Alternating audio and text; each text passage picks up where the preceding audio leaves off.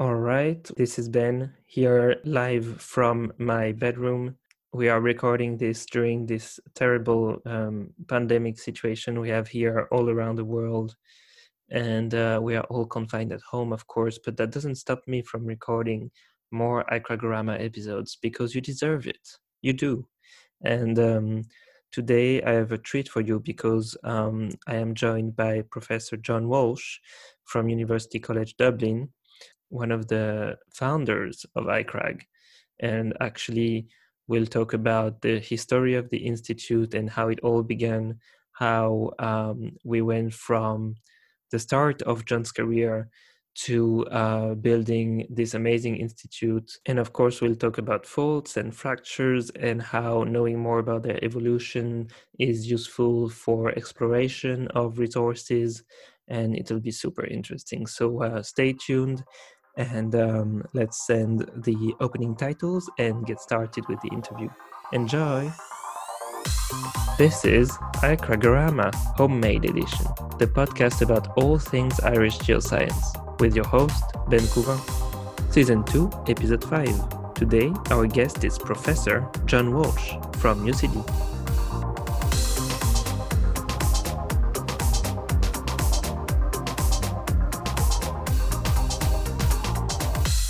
So, um, great to have you on the show, John. How are you? oh, I'm grand. Yeah, it's grand. It's nice. Uh, I went out for my daily walk. Uh, did my whatever it was, four kilometers, uh, two two out and two back, and uh, it's a nice way of setting you up, which I don't have the opportunity to do when we're not in lockdown. I sort of get on a train and I, I travel for an hour and a bit into home. So, yeah, nice way to start today. Yeah, so uh, it seems the the pandemic situation that we have is not affecting that much your work. Um, we've had a lot of online material to do for teaching, of course. So instead of standing up in front of a, uh, a class where you have the lectures written, um, you have to record them. And I think it's a little bit more demanding. You know, students are mm-hmm. more forgiving when you're standing in front of them. But if you're actually doing a video, you sort of expect yourself not to trip over your words and stuff like that. So it's taken a while to actually perfect that. But uh, yeah, now I've done, I'm doing sort of about four videos uh, a week now at this stage uh, of my lectures, some of which I'm writing. But it's it's it's going grand. It's different. I just need to get a better video bloody uh, uh, uh oh, thing. Yeah. I reckon it's quite blurred, so it does my does me uh, plenty of.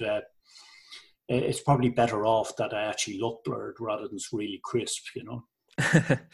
yeah, and also I guess with um, with the new generation uh, you have to deal with all the comments on the videos and the likes and and um, well i'd like to think that there was any response to it at all but i haven't really i haven't really checked I, am just sort of expecting that um uh, that there will be some who'll be interested and they'll watch it watch it and they might get a bit of a laugh at it and they might learn something from it and then there will be others who most likely would just look at my notes which are of course available and they're relatively complete uh, on the principle that if I'm a rubbish uh, lecturer, then at least my notes are good.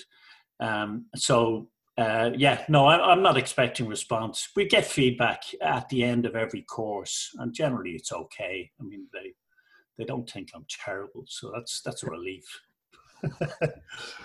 yeah, you've been a, a, a lecturer um, at ICRAG for well at, at UCD mostly for a long time. Um, since how long exactly?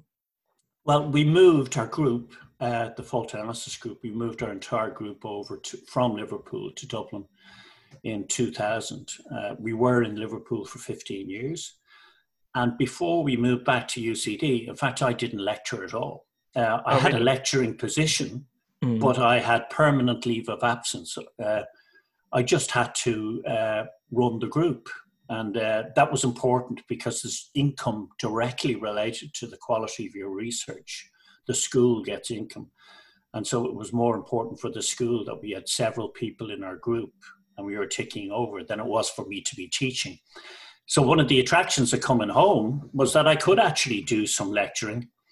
And uh, which is, so I've really only been a lecturer for nearly oh, well, I say nearly 20 years. That's about the lifetime of um, uh, many of our students. But yeah, since then I only really started, and then I, God, then I had such a huge load compared to our English uh, equivalents. We got big teaching loads, so I went from one extreme to another. But I enjoyed the teaching; it's good. Yeah, I really wanted to have you on the show because you've been here for a very long time, and uh, you you actually are one of the founders of iCRAG. You've been the head of iCRAG, so uh, the first one, the the OG head of iCRAG. Yeah, so uh, I'm um, yeah I'm really interested mm. in all that history of the institute and and how how did this all start. So I guess um, mm. I guess we can even go back to the start of your career. When when did you do your PhD and and where? What about? Yeah, I did my degree in UC, in UCD um, a long time ago. I was working at it 44 years ago. So um, I started my degree. I finished in 1980. And then uh, from UCD, I temporarily went to McGill. I started a master's in geochronology. But um, I was being asked to really just date rocks. I, I was more interested in isotope systematics. So in the end, I, I had been offered a PhD just beforehand to uh, work in an area in Norway, but based in Galway and that was before I got on the plane to go to Canada. I had everything organized. Spent a few months in Canada and then decided I can't avoid, you know, I have to do this PhD. I went to Galway. Part of my money was basically uh, derived from me doing lecturing. I was lecturing to engineering geology students. And then I did my mapping in central Norway, a study area in central Norway. Where, where was and, it in, in Norway exactly? You know Trondheim? Trondheim, yeah, exactly. Yeah. Now, south of Trondheim, there's a, a valley called Orkladalen. It's the Orkla mm-hmm. Valley, and that uh, extends south. And uh, I was I was in an area, a place called Meldal. Løkken is another part of my area, a little village uh, where I stayed, and I spent I think about nine months in three separate seasons. Nine months doing nine months. work there. Wow. Yeah, up on my own in a tent with only the in the first year only the lemmings surrounding me. That's uh, they, they wouldn't allow it now because safety, uh, health and safety. But I was on my own for basically over nine months. That's that's a hell of an adventure. Uh, was it yeah. nine months like in, in in one go or in? No, three batches. So right, it was right. the summer summer months. In fact, it's a very odd thing to be in Norway. Um, sort of northern central Norway um, during the summer because there's uh, it can be 24 hours light. Yeah. And uh, so uh, you're on your own, you're in a tent uh, up the top of the mountains in Norway. And uh, on my first week, I, I, I, brought my radio and the battery ran out. right. And I, I, and I didn't actually, I was stupid. I, I didn't have a watch. What an idiot on my mm. first week. And I, came down what I thought was five days later to get the bus to go to a little house that I was going to be staying in over the weekend. And I was about four hours wrong because I had no way of judging what the days were. Right, uh, I ended yeah. up, I think I was about four hours early. And somebody told me years later, well, you know that our natural clock is about closer to 23 hours than it is. Oh, uh, is it? Per day, 24. I, am not sure that's true, but it certainly was true in my case. I arrived for a lunchtime bus at about eight o'clock in the morning. but uh, yeah, no, it was, it was great, and uh, I, it was great rock, great geology. I loved it, and it was a great training. I, I did everything: sedimentology, mm-hmm. geochemistry, structural geology, the whole works. But you, you don't get a chance to do a PhD like that these days. It's much more specialist. Yeah, it's incredible. I'd love to have had the opportunity to stay in the field that long and uh, yeah. yeah, also I guess in Norway, something I learned over there was um, managing to sleep in any sort of lighting conditions. Like, yes, did you learn to do that there? well, you do because it's bright, and, yeah. and, by the same token, there are people who can't. Uh, they get SAD, isn't it? They get the SAD, which is uh, they cannot actually cope with the lack of light during mm-hmm. the winter. And um, I met a woman who, who, actually took a very bad turn when she went up to northern Norway in Finnmark, and yeah. uh, she was never the same since. But yeah, it's a very odd thing for people who are not used to it. But what a beautiful place, though, and what a really civilized people they are. It's it's whereabouts were you? Uh, Bergen. Oh, Bergen's lovely. Beautiful. I spent time in Bergen. Yeah, the department is where I was sort of linked to, so I went mm. to Bergen. Uh, every trip I spent a week or two in Bergen before. Yeah, it's cool. Yeah, I love that city. Yeah, it's um, not bad. Did you meet any bears over there in the valley? No bears, uh, moose. Moose. Moose. Yeah, yeah, and uh, a moose with a calf. Uh, oh. I was there for, and they're quite dangerous if you get between them. But I was there for a lemming year. right. And a lemming year is it's weird. They just all of a sudden there's an infestation of lemmings. And my first year, I just thought this was normal. There was lemmings everywhere. They're very highly strung, and they were the only thing that I ever saw during my times in the field. And sometimes you would go past them, they'd get on their hind legs, and they would nearly explode with the stress in a what? really high pitched voice. Yeah, yeah. And you think, oh shit. So you walk on, you try and as you don't want the, to really stress them. And then what happens is that because they're so overpopulated, because mm-hmm. it's a lemming year, that all of a sudden they start to die. They don't throw themselves off cliffs, uh, which is the story, yeah. but they actually start to die. And you start to see lots of lemmings, which apparently have died of lack of food and stress. Mm. And um, but uh, yeah, uh, they were the things that I most oftentimes saw. And to be honest, I never really saw anything particularly exotic uh, apart from a moose, uh, because once the moose really come uh, on and they're, they're around a lot, you get out of there because the moose hunting season starts. I see. I mean, if you were shot by a moose hunter, that would be the end of it. Um, yeah, it wouldn't be good.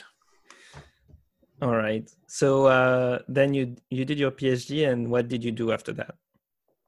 Well, I, I was very lucky to get a, a postdoc in Liverpool working with somebody who was really great. Um, he's a great thinker, a person called Juan Watterson, and uh, he was uh, he was a great structural geologist, and uh, and we set up a, a group called the Fault Analysis Group, which is still the group that we have today. And uh, we started working. I started working as a postdoc, and the group did really well. We were working on data, mainly industry data from uh, coal and seismic. We were one of the first groups to get into seismic data, but also doing outcrop data in quarries and on faults. Everything was to do with faults. And so the fault analysis group is effectively, I mean, our, our technical diet has certainly broadened, but this the central thing has oftentimes been faults. And so um, it just went really well. And eventually, Juan retired in the mid 90s. I took over as the head of the group, and five years later, um, there was an opportunity to come home. Uh, and uh, myself and Conrad talked about it because uh, Conrad was there and Tom. Uh, Conrad wanted to go home because his wife is Irish. Conrad's Irish. I'm Irish. My wife's Irish. And Tom didn't really like Liverpool. And uh, his wife, uh, Tally, was quite happy with the move. So we moved the whole group, about eight people, um, wow. eight, po- eight basically postdocs, all in one week. We left on a Wednesday. We had a year to prepare. I was doing my teaching from afar, so I would come over every week in the previous year. And then we just in one day, Wednesday, shut up shop in Liverpool. We got a, a van, a removal van. Everything was moved over. Half of the group were able, said we go off and enjoy yourself for the next few days. We'll see you on Monday. And uh, this van, delivery van, arrived. It broke its axle on the docks. Oh, no. You know the roundabouts by the, the, the toll station. The axle of this van broke, and uh, the whole of Dublin uh, was ground to a standstill.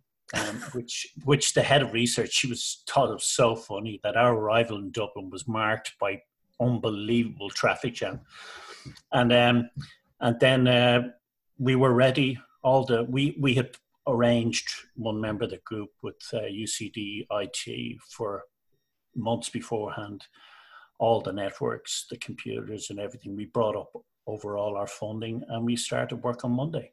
And, That's um, crazy. The move of we, the millennium.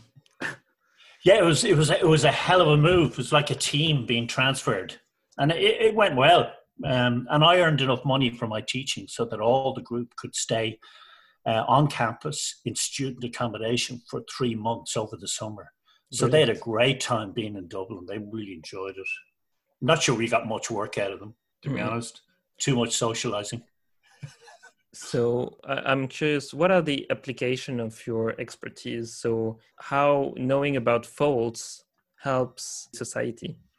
yeah, well, um, that's where I think we're uh, we're really quite lucky. You know, there are lots of people working in areas which don't quite have the applications associated with them, even though they're scientifically really good, very interesting, and so on. In in my case, I think that we had the the scientifically interesting. I, would like to think we're we're pretty good, but um, that's for other people to judge. But we're lucky that what we do is useful, and the reason it's useful is that. Um, in lots of industries, faults are some of the controlling features for the localization of resources. So, for example, uh, mineral deposits, Irish mineral deposits, are effectively adjacent to faults. They're controlled. The mineralizing fluids came up along faults. So you have to find faults to find mineral deposits. You have to understand the geometries of the faults to understand the geometry and the plumbing of the mineral system. And uh, from the uh, hydrocarbon perspective, the conventional trap in the old days uh, classic reservoir in, in, in the offshore North Sea was a fault trap with on the upthrown side of the fault with oil or gas trapped against the fault surface. So faults were really important from that point of view. And groundwater, all of Ireland's groundwater effectively is controlled by faults, fractures, and related karst and I could go on, but it's just the way it is. It's um, they're important structures um, from an earthquake hazard point of view. For example, geohazards. I've been lucky enough to work on earthquake things, and also on volcanoes, the collapse of volcanoes by fault. So uh, it, it's sort of very many and varied, and we're just. Um, it's really nice to be able to work in an area which is interesting, but also it has the additional benefit of being useful but I wouldn't say that that was the turn. That wasn't the most important thing. The most important thing is it's interesting. It's interesting. Uh, it's very diverse, isn't it? Because you get to uh, to yeah. work with a lot of different disciplines. Exactly, and uh, you have to sort of learn how different people talk, uh, different disciplines talk. There's often a language if you're dealing with uh, let's say you're dealing with engineers or hydro- hydrologists or hydrogeologists, uh, economic geologists are even different too, and different types of economic geologists. So, um, part of it, I think, is a is a sort of a, a communication thing. Uh, you need to learn how to talk to people, but you also need to learn what they don't know as well as what they do know. You can learn from what they do know, but there are things that maybe they don't know, and, and it's in your specialty area, and you can potentially pursue that and discover solutions to things or problems or processes that they haven't done before. Um, and I think it's probably just because we've been doing it for so long now, really.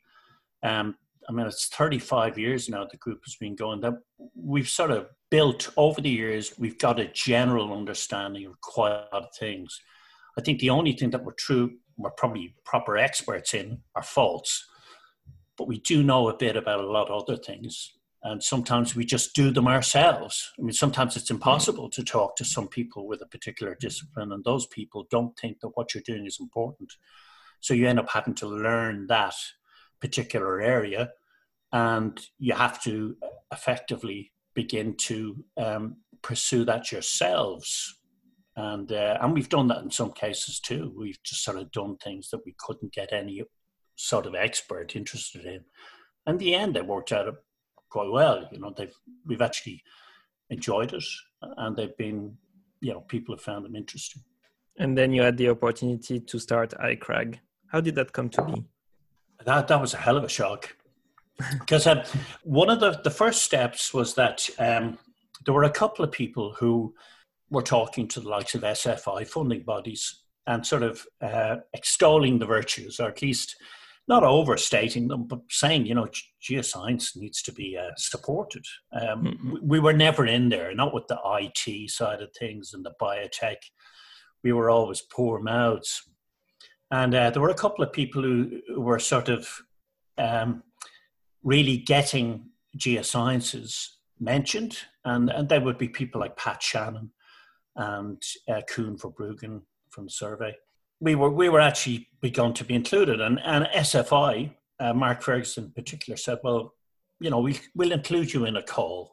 You're going to be one of ten disciplines that potentially could uh, pitch for a research center. And we thought, well, this is this is cool, and um, so uh, we had the first phase, which is very short uh, first phase. In the end, they were going to let us through because we were the only bid uh, linked to geosciences. Um, we were probably going to be getting in anyway. And, and I had said at the first stage, I said, listen, I'm too busy to oversee this when people suggested that I, I do. I said, but if we get through the first phase, I, am happy to head it up. And, uh, and we did. I couldn't believe it. Um, I mean, in the end, they, they let quite a few through. Uh, and so that was January 2014. That's when we found out, and that's basically when I had to. Um, we we put together a team, and and I ended up being at the head of it, and we put together a proposal, links with companies, and and ICRAG as it is today, and, and we had to do a, a really interesting one, which is like a dragon's den. I don't know if you know dragon's den, yeah. where you, you stand in front of these people who are going to invest in you. We had, we had to do the academic equivalent of that. All of us had to go into a room with our suits on. We had an hour in front of the dragon's den, which is lots of people from SFI and experts and so on and so forth. And we had to, I had to give a 20 minute talk. Um, and that talk had to deliver and talk about what it is that we wanted to do. Of course, our, our our work was reviewed already, and the review for our proposal went well. And then we did this uh, Dragon's Den. We had 40 minutes questioning afterwards, and, and then we left. And uh, we thought, thought this went quite well. You know what? We could actually get funding. And in the end, we did. And, and I think we did quite well. And um, we were, we generally, our, our presentation proposal uh, was, was, I think, ranked very well. So, and there was, we knew by, I think, October, I think was, um, that uh, we were getting funding, more or less, maybe a little bit before that. And then um, we, we had the official announcement, which I couldn't attend. I was in Ghana giving a course. Uh, um, but uh, yeah, and then all hell broke loose then after that because we had nothing. We had no mm-hmm. staff, mm-hmm. no students, no postdocs. We knew we were getting funding from about November, and then everything had to be geared up. So it was a lot of effort, and um, I was sort of doing that then for three years, and and uh, then the opportunity of Murray coming over, Murray uh, being keen on taking over, I was delighted. because I'd sort of had enough. I had nearly four years of it, and I thought, God, you know, it'd be good. And Murray's done these sorts of things before. He's he's well expert, and so I just thought that's a fantastic opportunity, and and I've got my life back uh, since which is quite nice. So I started writing papers once I was finished in 2018. Uh, the first time I'd written a paper in about three or three or four years on my own. Like I, I actually sat down and wrote with a blank page on a paper, and I've been doing sort of things like that. So I, I got more of a balance now. But it is all consuming being the head of something like that, particularly when it was starting. I think it's it's like, but now we have reviews and stuff, and Murray and Jen and, and ourselves are sort of confronting those. And it, it is a big thing. But listen, it's a fantastic opportunity we were given.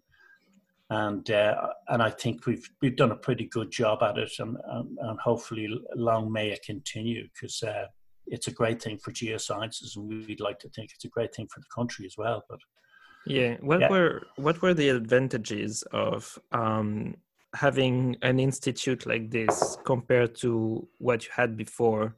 With just the school, uh, yeah. except for the money. I mean. Yeah, well, um, I mean, the thing is that the, the community was, it wasn't the geoscience community, it wasn't incredibly cohesive, but we did all know each other. But there was so little funding for research that we didn't really have an opportunity to work together or collaboratively. And I suppose what uh, did is because it involves all the institutions working on geoscience was to pull them all together in one organization. It provided uh, funding uh, to do research And that research is oftentimes pursued not just on a UCD basis, but on a UCD, TCD, UCC, uh, NUIG, Maynooth, uh, whatever basis, you know, so a, a national basis. And uh, I think we just, we got to know each other, we got to work better with each other.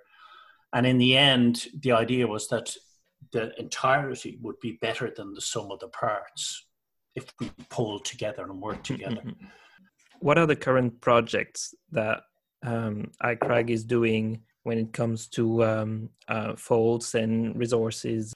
Yeah, so that'd be the offshore uh, evolution of the basins, uh, tying in with uh, obviously the gas sort of resources. We're actually doing some work now on, on carbon storage and geothermal because again the geothermal side of things is, is basically controlled by structure uh, groundwater and the mineral deposit stuff is great because um, I mean I'd always looked at the mineral deposit world from from a distance and I, I dipped my toes in it I, I had some involvement with some of the mines over the years but not a lot then when I came home people started talking to us and but I could see that we had a fantastic geological resource. We had an industry which had started in the 1970s. Before then, uh, it's had mine data, which is second to none, mineral deposits, which are known the world over as Irish type mineral deposits. They're the analogues for deposits which are even bigger, like Mount Isa is one of the biggest deposits in um, in in Australia, mm. and hmm. people use Irish deposits as an analogue a much less deformed analog than Mount Isa is, which has been through all sorts of end deformation phases. So um, I knew that there was great data uh, available. And what we've done is, is in pulling all that data together in 3D models, I think we're really getting to, to grips with what caused these mineral deposits, what are the underlying processes, why they're spatially where they are, and then I suppose, by uh, implications where perhaps they're more likely to be if we're trying to discover other ones. But uh, we've got a lot of the subsurface of Ireland now in the throes of becoming a 3D model. And offshore, it's exactly the same. So we're sort of, we got Irish geology and uh, in color, rotating rapidly. And, uh, and I think we, hopefully we'll be able to tap into that for for many years to come. But we've already been getting papers out, and uh, and uh, it's great to see younger people. Uh, we do you remember we had the Croke Park thing, um, yeah. Uh, bash. I remember attending that and thinking, this is cool. We had a lot of young people standing up talking about really interesting stuff. Companies very interested, or other academic interests, and I thought, well, there you go. this is this ICRAG thing is doing all right uh, yeah. I was I was delighted with it. Yes. That's fantastic. So, what are the current um, open mines? Uh, you probably said it already, but like the currently open and yeah. producing mines, and what mines. are they producing ex- exactly? Yeah. Uh, what type of element? What type of metal? Well, the only open mine at the moment, when we started, uh, the Lisheen mine was was open for a year when we started as as a, a centre, but that's closed since. Navan is open. Navan has been open since 1970. It's one of the biggest zinc lead mines, uh, sort of probably the biggest in Europe, I would have thought. Um, and it's still producing. There are several old mines, and these these are the archives that I, am referring to, where we can okay. actually get all of the mining data and build these three dimensional models. Companies are trying to find more, but at the moment there's only one. There was three at one stage in the 2000s. Yeah, there were three, uh, Lisheen and Galmoy, but Galmoy and Lisheen basically produced all that they're going to produce. Um, so we're waiting for another one maybe to come along. Uh, Navan has discovered an extension to Navan only okay. a, a, couple of years ago, and ICRAG had some involvement in that, and uh, that's that's at now one and a half kilometers depth, and it's going to sustain people's jobs for several hundred people uh, over the next 10 years. And so Navan is certainly extending and it has exploration success, but we're hoping that we'll get another mine here and there um, uh, in the in the next decade or so. Um, but Navan has been a great success, yeah. Okay. And uh, yeah, just a last question about this. Uh, I know that Ireland has been like um, historically a big producer of copper. So, is there any any copper mines still operating? Um, no, there's not. Uh, there's zinc and lead is what I should have said is Navan. And, and we're, we're actually really big producers of zinc and lead in the world. And um, there have been copper, copper mines to the south, and there has been research performed by iCRAG on uh, the carbon, uh, copper mineralization. There's some thinking from iCRAG now that the copper mineralization might actually be linked to the zinc and lead mineralization to the north.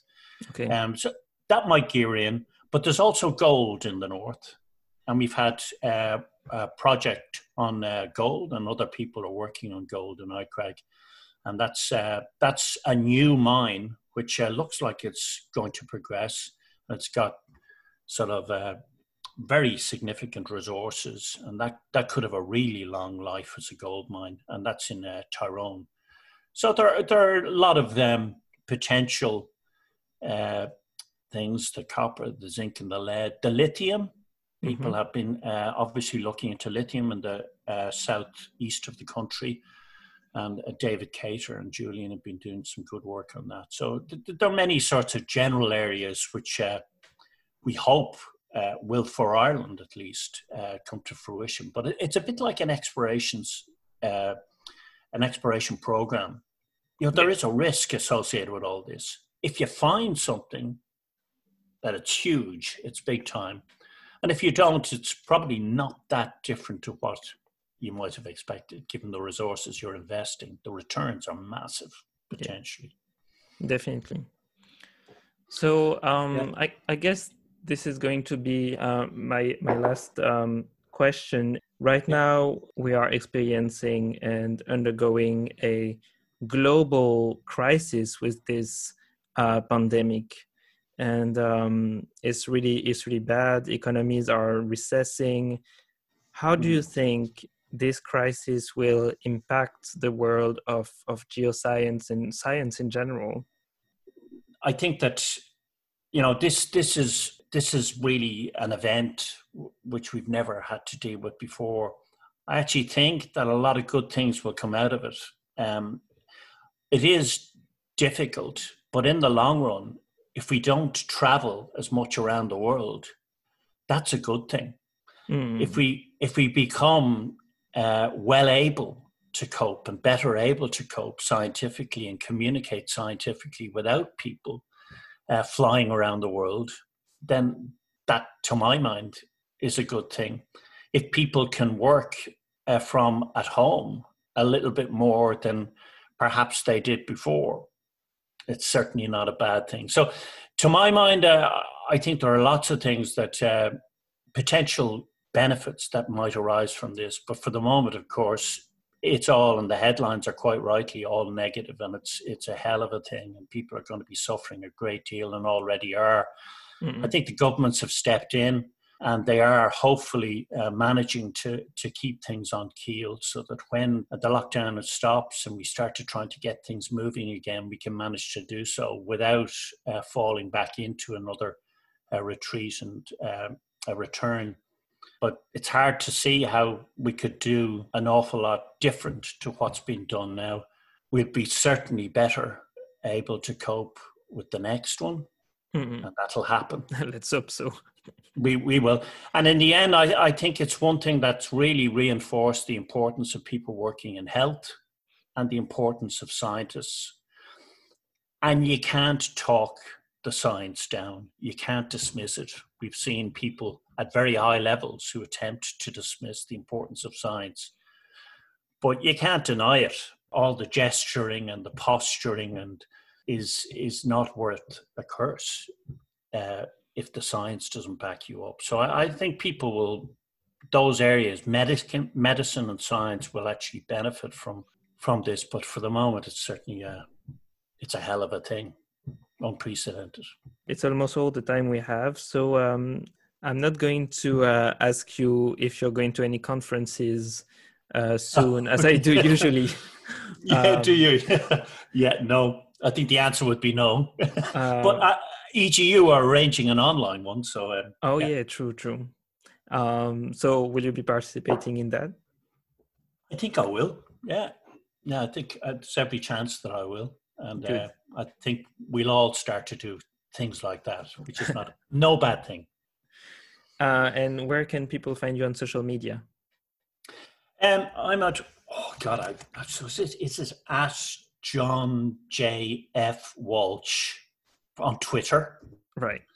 And it's check me John Walsh on on LinkedIn. Uh, I put posts up every so often. I've been a bit tardy for the last few months. and uh, Facebook, I don't really look at Facebook, but um, yeah, it's kind of uh, on the decline. it yeah, it's hard to juggle all of these different platforms, and I, am too old for juggling. so, uh, no, Twitter and LinkedIn are ones that I do check periodically. I, am not immersed in them, but uh, they're the grand. Great, thank you, John, for uh, right. coming along on the podcast, and um, yeah, I hope uh, I see you as soon as this um, this crisis yeah. is over and uh, we're all back in the office at UCD. And, yeah, yeah, I hope so. And thanks very much for having me and asking me to chat. It's been a pleasure. Great. Good man. We see you soon. Thank you, John. Bye. All right. Bye bye.